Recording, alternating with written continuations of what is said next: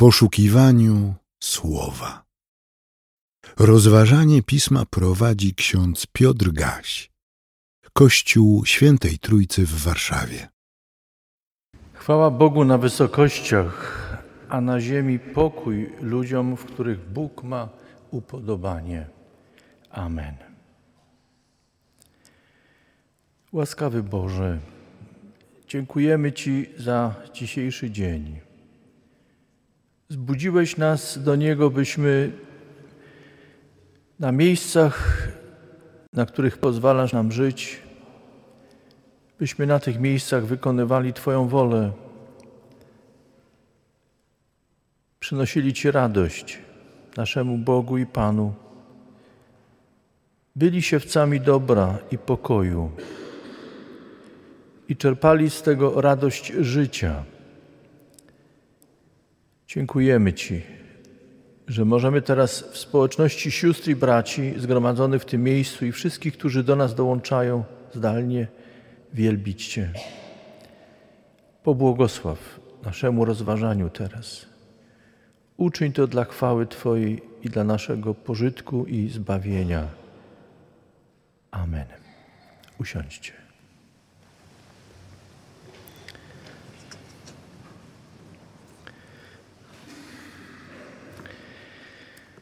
Siostry i bracia, chrześcijańskie nabożeństwo ma pewne części, które są częściami stałymi. Choć w każdej tej części są także zmienne. Lubię od czasu do czasu, zachowując części stałe w nabożeństwie, trochę, trochę zmienić ich kolejność zachowując istotę nabożeństwa chrześcijańskiego jako całości. Te zmiany nie mają udziwnić, mówiąc potocznie, nabożeństwa, ale chcę, byśmy wyrwali się czasem z pewnej rutyny słuchania, rutyny sprawowania nabożeństwa i żeby ta niewielka ta czy inna zmiana zwróciła naszą uwagę na przekaz danej niedzieli.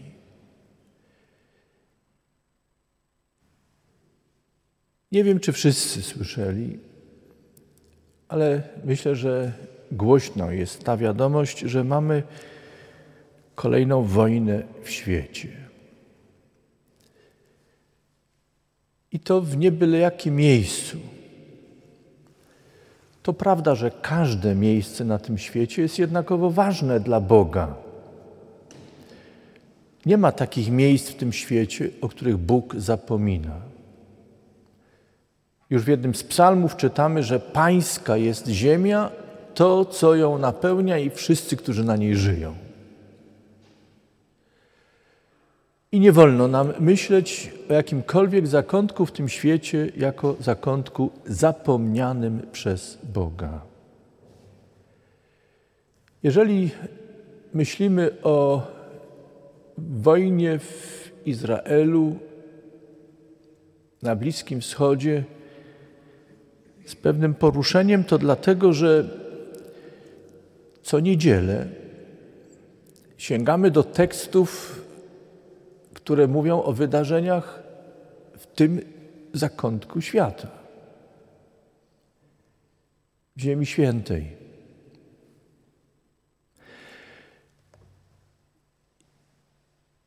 I teksty, które czytamy, zawierają wyjątkowe poselstwo. Co więcej, każdy, kto był w Izraelu, zwłaszcza w Jerozolimie, wie, że jest to miejsce też szczególne, bo tam zderzają się trzy duże religie monoteistyczne chrześcijaństwo, judaizm i islam.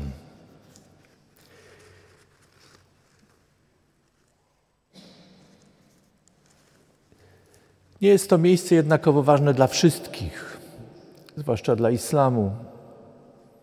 Dla islamu szczególnym miejscem jest Mekka, ale Także tam, w Jerozolimie, kiedy myślimy o wzgórzu świątynnym i patrzymy na dwa meczety, i kiedy w szabat ktoś obserwuje to, co dzieje się w synagodze urządzonej jako miejsce sprawowania kultu przy murze zachodnim dawnej świątyni, i kiedy zachodzi słońce, rozpoczyna się szabat, sofar, róg ogłasza sabat, szabat.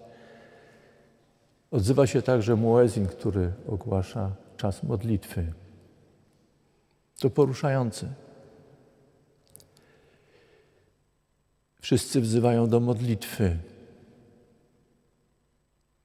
Jedni do Boga a Jahwe, inni do Allaha. Chociaż w niektórych językach Jahwe też brzmi podobnie jak Allah, niemal tak samo.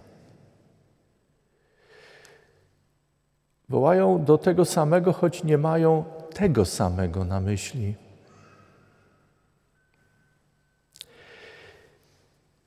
Chrześcijanie obecni w Jerozolimie też mają swoje miejsca kultu. Na co dzień mijają się z muzułmanami, Żydami. Pierwszego dnia tygodnia chrześcijanie sprawują swoje nabożeństwa w miejsca kultu na pamiątkę pierwszego dnia tygodnia, na pamiątkę zmartwychwstania Pana Jezusa Chrystusa.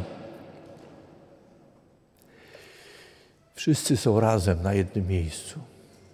A jednak każdy, kto był w tym miejscu, wie, że jest to istna beczka prochu. Żołnierze, policjanci pilnują ładu, porządku wszystkich, by nie doszło do prowokacji, a jeżeli dochodzi do prowokacji, by uspokoić od razu rozruch, by nie doszło do eskalacji.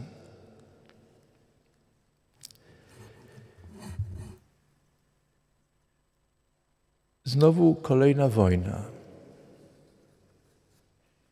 Ktoś powie, nic nowego. No właśnie. Obawiam się, że powiemy znowu kolejna wojna, znowu przelew krwi, znowu ofiary, znowu gwałt, przemoc. Ktoś słusznie uzupełni, że to jedno z miejsc, gdzie przelewana jest krew, gdzie zadawany jest gwałt i przemoc, a w takim świecie jest bardzo dużo takich sytuacji, bo cała Ziemia jest niczym jedna wielka beczka prochu. To prawda. Obawiam się, że coraz bardziej przyzwyczajamy się do tego, że przemoc, wojna jest stałym elementem krajobrazu. Coraz bardziej akceptujemy to, że słuszną jest metoda dziel i rządź. Obawiam się, że coraz częściej przyzwyczajamy się do tego, że wzniecanie, wzniecanie nienawiści, rozbudzanie złych emocji znajduje akceptację jest legitymizowane. I coraz mniej. Nagannym staje się złe słowo, wypowiedziane w ludzkiej wolności, ale bez odpowiedzialności za słowo. Coraz mniej naganne staje się to, że kłamstwem zniesławianiem, sianiem fałszywych informacji próbuje się budować nowy porządek, nowy ład. Nową rzeczywistość, która rzekomo ma być lepsza od tej z dnia dzisiejszego i wczorajszego.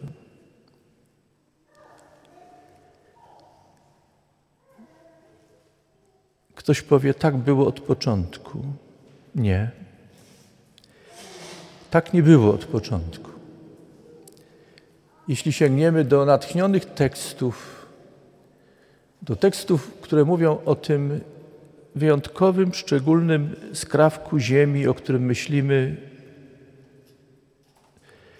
patrząc na Izrael i Bliski Wschód, w natchnionych tekstach odnajdujemy historię stworzenia człowieka i miejsca, które było rajem.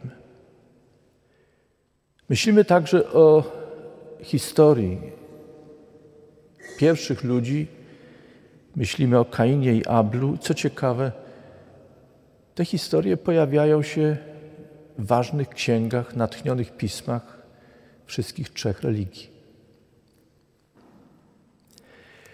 Zauważmy, że zaczęło się od tego, że brat wzgardził bratem, a wcześniej człowiek powiedział Bogu nie. Postanowił urządzić świat inaczej. Chciał być człowiek jak Bóg. Nie wystarczyło człowiekowi, by być dzieckiem Bożym, stworzeniem Bożym.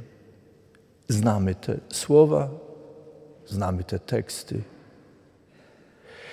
Ale potrzeba nam, siostry i bracia, wrócić do początku, byśmy na nowo uświadomili sobie, że świat, w którym żyjemy, to nie jest ten świat, którego chciał Bóg. I popełniamy błąd, straszliwy błąd.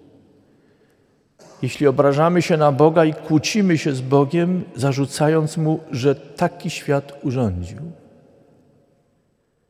Bóg takiego świata nie urządził. To jest nasz wytwór. I każda i każdy z nas ma swój udział w tym, że ten świat jest taki. Także nasi ojcowie i nasze matki. Zauważmy, jak czasem konflikty przeszłości obciążają kolejne pokolenia. Nie zapomnę, kiedy będąc w Izraelu, przejeżdżaliśmy do strefy gazy. Przewodniczka uprzedzała nas, skądinąd Żydówka z pochodzenia, uprzedzała nas. Teraz będzie kontrola, bardzo uważna. Bądźcie cierpliwi. A potem powiedziała: To wszystko dla naszego bezpieczeństwa, bo czasem kuzyni podkładają nam coś, co jest niebezpieczne.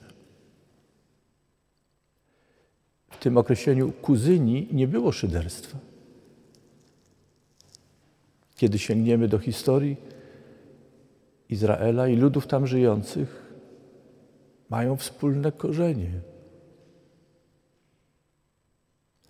To znajduje także odzwierciedlenie w natchnionych tekstach, które są podstawą do tego, by się modlić, by wyznawać Boga.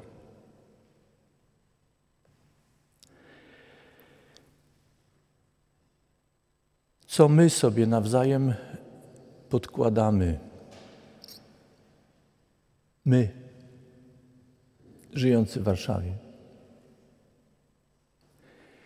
Co my sobie wzajemnie podkładamy, żyjący w naszej ojczyźnie, w Europie, w tym świecie. To nie jest mało ważne, jeśli dzieje się nawet na skrawku, skrawku ziemi. Trucizna i zło ma to do siebie, że dziejąc się lokalnie, wcześniej czy później eskaluje, psuje, zatruwa. Umiłowani w Panu,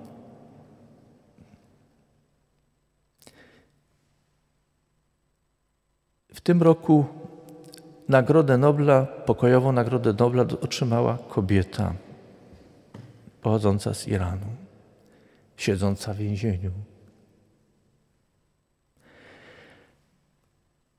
walcząca o prawa kobiet nie tylko w Iranie. Kiedy mówię o prawa kobiet, podobnie jak ona, mamy na myśli prawa człowieka.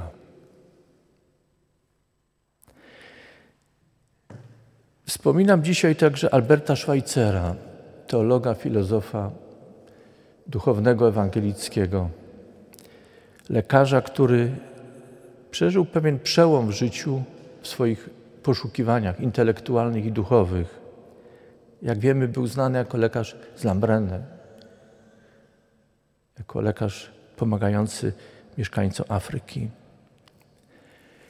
Albert Schweitzer, podróżując, szukając powrotu do początku, źródła dobra, tego pierwotnego źródła dobra, w pewnym momencie odkrył coś, co było dla niego ważne i sformułował etykę czci dla życia, szacunku dla życia. Ta etyka czci, szacunku dla życia pochodziła i była związana z przekazaniem miłości. Ale Albert Schweitzer odniósł to także do życia całego na Ziemi, także otaczającego świata.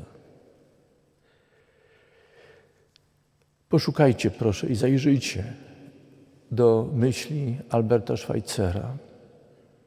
To myśli wypowiedziane już dawno być może. Choć nagrodę pokojową, jak pamiętamy, otrzymał w roku 1952. Ale myślę, że te myśli Alberta, Alberta Schweitzera mogą inspirować i mogą nam pomóc. Ta etyka szacunku dla życia to nic innego jak etyka szacunku dla dzieła Bożego, dla Boga, który nie wyparł się świata, ale umiłował świat. I dał temu świadectwo przez swego Syna, Pana Jezusa Chrystusa.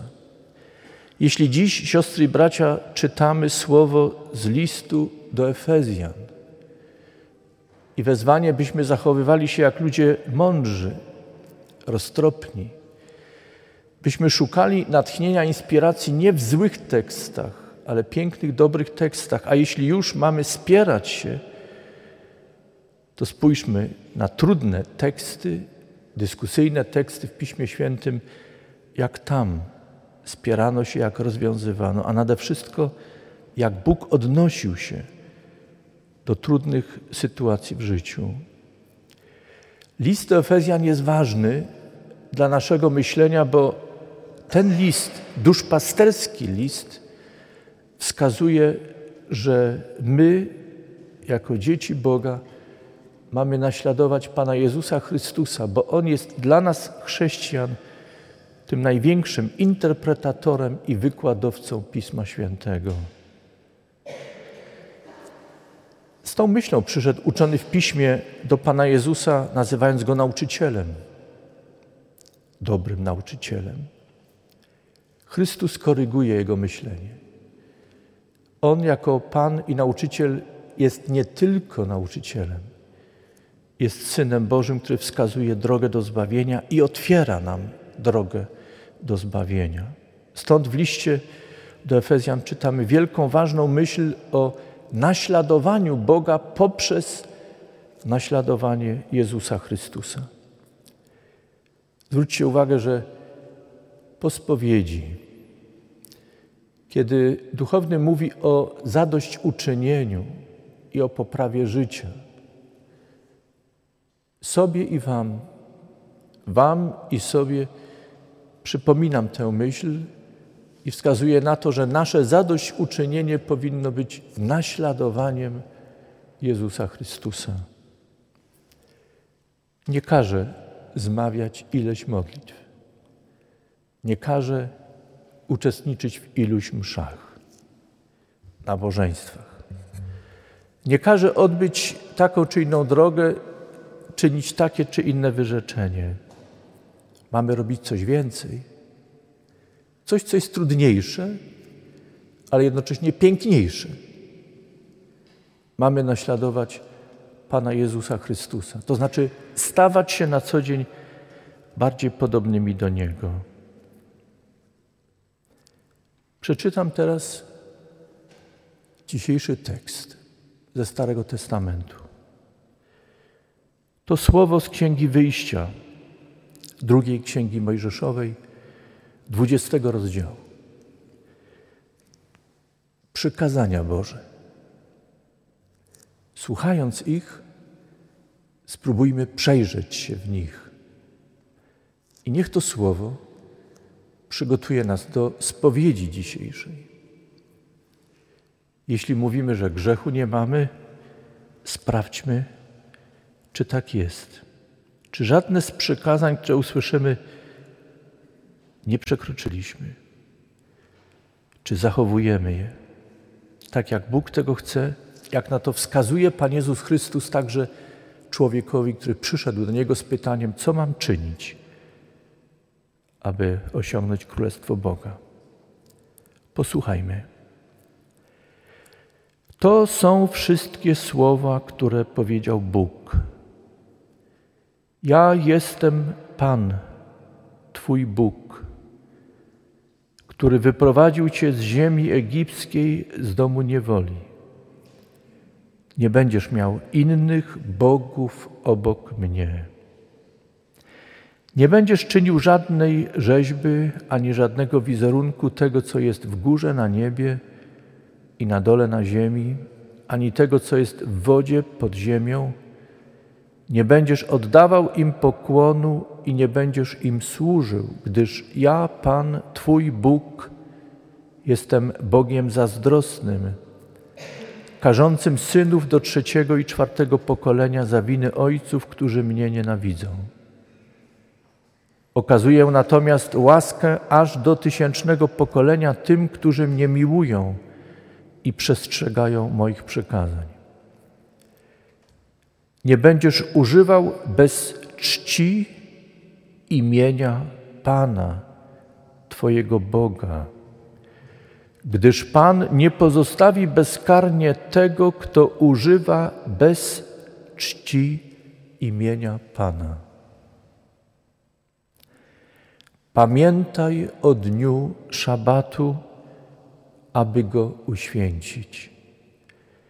Będziesz pracował przez sześć dni i wykonywał wszystkie swoje prace ale siódmy dzień jest szabatem dla Pana, Twego Boga. Nie będziesz wykonywał żadnej pracy ani Ty, ani Twój syn, ani Twoja córka, ani Twój sługa, ani Twoja służebnica, ani Twoje bydło, ani przybysz, który przebywa w Twoim domu. Gdyż w ciągu sześciu dni Bóg uczynił niebo i ziemię, morze i wszystko, co jest w nich – ale siódmego dnia odpoczął. Dlatego Pan pobłogosławił dzień szósty, dzień szabatu i go poświęcił. Szanuj swego ojca i matkę, aby długie było na ziemi Twoje życie, które Pan, Bóg Twój, da Tobie. Nie zabijaj. Nie cudzołóż, nie kradnij, nie świadcz fałszywie przeciw swemu bliźniemu. Nie pożądaj domu Twego bliźniego, nie pożądaj żony Twego bliźniego, ani jego sługi, ani jego służącej, ani jego wołu, ani osła, ani niczego, co należy do Twojego bliźniego. Siostry, bracia, stare przykazania. Ale Chrystus, nasz Pan i nauczyciel, Syn Boży, który stąpił, by pomóc nam zrozumieć Bożą wolę i by wskazać nam przez jego świadectwo, Chrystusowe świadectwo, to co jest najważniejsze i co jest obowiązujące dla nas, podsumował cały dekalog w przykazaniu miłości, podwójnym przykazaniu miłości. Pamiętamy. Miłuj Boga z całego serca, myśli, duszy, siły swojej. I drugie podobne temu, miłuj bliźniego swego jak siebie samego. O tym przypomina nam dzisiejsze hasło. Hasło dnia i tygodnia z pierwszego listu Jana. A to przykazanie mamy od Niego, aby ten, kto miłuje Boga, miłował i brata swego. Nie przyzwyczajajmy się do zła. Nie gudźmy się na zło. Nie bądźmy obojętni wobec zła, ale zacznijmy od siebie samych. Ja od siebie samego, wy od siebie samych. Tego też nas uczy Chrystus. Jeśli chcesz wyciągać źdźbło z oka brata swego, usuń najpierw belkę ze swojego oka. Wypowiemy teraz słowa wyznania wiary. Ale chciałbym, żebyśmy wypowiadając to słowo wyznania wiary naszych ojców i matek, pamiętali, że nie mówimy tego wyznania przeciwko komuś. Nie jest to proklamacja naszej wiary w duchu triumfalistycznym, wywyższania się ponad innych. Zmawiamy to wyznanie wiary z wdzięcznością i dziękczynieniem dla Boga, naszego Pana. Pamiętając o tym, że Bóg, który jest początkiem i zachowawcą, choć ma trudne dzieci, nieposłuszne dzieci, nie odwrócił się od nich. Umiłował je do końca. Daje temu świadectwo przez Pana Jezusa Chrystusa, o czym też mówimy w wyznaniu wiary. A każdy, kto zmawia to wyznanie wiary,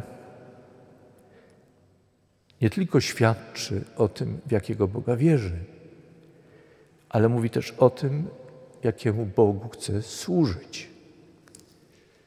Jesteśmy powołani, by naśladować Boga poprzez naśladowanie Pana Jezusa Chrystusa.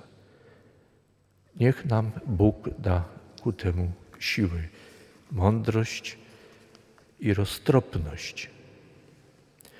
Powstańmy i wyznawajmy, uwielbiajmy naszego Boga słowami credo nicejsko-konstantynopolitańskiego.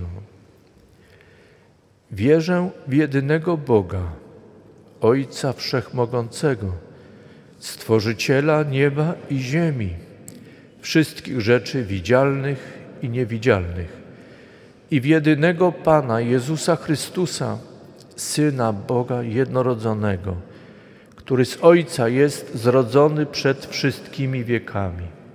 Bóg z Boga, światłość ze światłości, Bóg prawdziwy z Boga prawdziwego, zrodzony, a nie stworzony, współistotny Ojcu, a przez Niego wszystko się stało. On to dla nas ludzi i dla naszego zbawienia stąpił z nieba i za sprawą Ducha Świętego przyjął ciało z Marii Panny i stał się człowiekiem. Ukrzyżowany również za nas pod Poncjuszem Piłatem, został umęczony i pogrzebany. I zmartwychwstał dnia trzeciego, jak oznajmia Pismo, i wstąpił do nieba. Siedzi po prawicy Ojca i powtórnie przyjdzie w chwale sądzić żywych i umarłych, a królestwu Jego nie będzie końca. Wierzę w Ducha Świętego, Pana i Ożywiciela, który od Ojca i Syna pochodzi, który z Ojcem i Synem wspólnie odbiera uwielbienie i chwałę, który mówił przez proroków. Wierzę w jeden święty, powszechny i apostolski Kościół. Wyznaję jeden chrzest na odpuszczenie grzechów i oczekuję wskrzeszenia umarłych i życia wiecznego w przyszłym świecie. Amen. A pokój Boży, który przewyższa wszelkie zrozumienie, niechaj strzeże serc i myśli naszych w Chrystusie Jezusie, Panu i Zbawicielu naszym. Amen.